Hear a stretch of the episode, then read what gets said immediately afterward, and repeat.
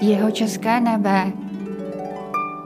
Hezké nedělní odpoledne, já jsem Filip Černý, vedle mě sedí a od mikrofonu vás rovněž zdraví astronomka, ředitelka Českobudějovické hvězdárny a planetária Jana Tichá a důvod, proč jsme zasedli do rozhlasového studia je ten, že jsme vám před týdnem slíbili vysvětlit, co to je meteorický roj Perzeidy, který zkrásňuje pohled na srpnovou noční oblohu. Perzeidy jsou jeden z nejnápadnějších meteorických rojů z celého roku. Meteorický roj je vlastně úkaz, kdy meteory na noční obloze nám zdánlivě vyletují na obloze z jednoho místa, které u Perzejce nachází v souhvězdí Perzea, vlastně podzimního souhvězdí.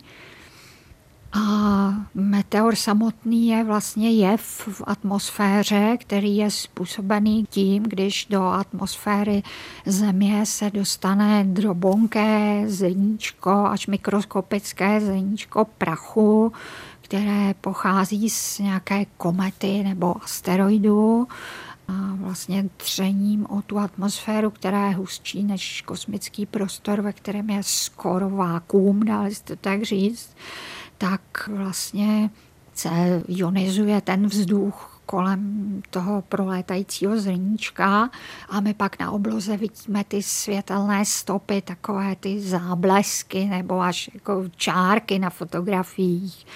A tomu se pak říká meteor v případě, že to zrníčko už je velké, že už to je nějaký kamen, kamínek, tak se tomu jasnému záblesku říká bolit. Nicméně Perzeidy se označují jako meteorický roj. Perzeidy jsou meteorický roj, který je způsoben drobonkými prachovými zrnky nebo jakými pískovými zrníčky z komety Swift-Tuttle. Ta kometa Swift-Tuttle je periodická, Víme už o několika jejich návratech. Ona má periodu asi 130 let. Ta perioda se trochu mění při dalším návratu ke slunci. Kometa byla objevena v roce 1862 pány Swiftem a Tatlem. Oba byli američtí astronomové. Pan Tatl pozoroval z Harvard College Observatory, která je v městě Cambridge vedle města Boston. Vlastně z toho místa, kde sídlí Harvardová univerzita, a byli jsme na exkurzi v té největší kopuli, která je teda ještě z 19. století a kde je veliký čočkový dalekohled o průměru 40 cm, ale pan Tatl neobjevil tu kometu tímto velikým přístrojem, ale malým dalekohledem přenosným o průměru asi 10 cm necelých to je k historii komety Swift-Tuttle a ona se pak vrátila po nějakých těch 130 letech v roce 1992. To my jsme právě s kolegou Tichým začínali tehdy na kleti a v létě jsme pozorovali kometu Swift-Tuttle při jejím dalším návratu.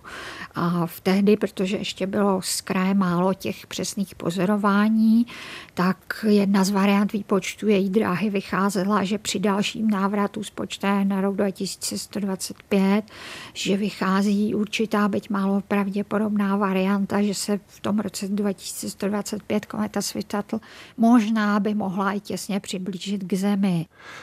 K čemuž ale nakonec nedošlo. Pak z dalších pozorování to bylo vyvráceno a navíc tehdy, když už bylo víc pozorování z toho roku 1992, včetně našich skladě ještě fotografických, tak se podařilo, já teď řeknu, jaký nespisovný slovo napasovat ta pozorování na pozorování komety Kegler z roku 1737 s tím, že to je vlastně předchozí ještě návrat té komety Swift-Tuttle před tím rokem objevu 1862.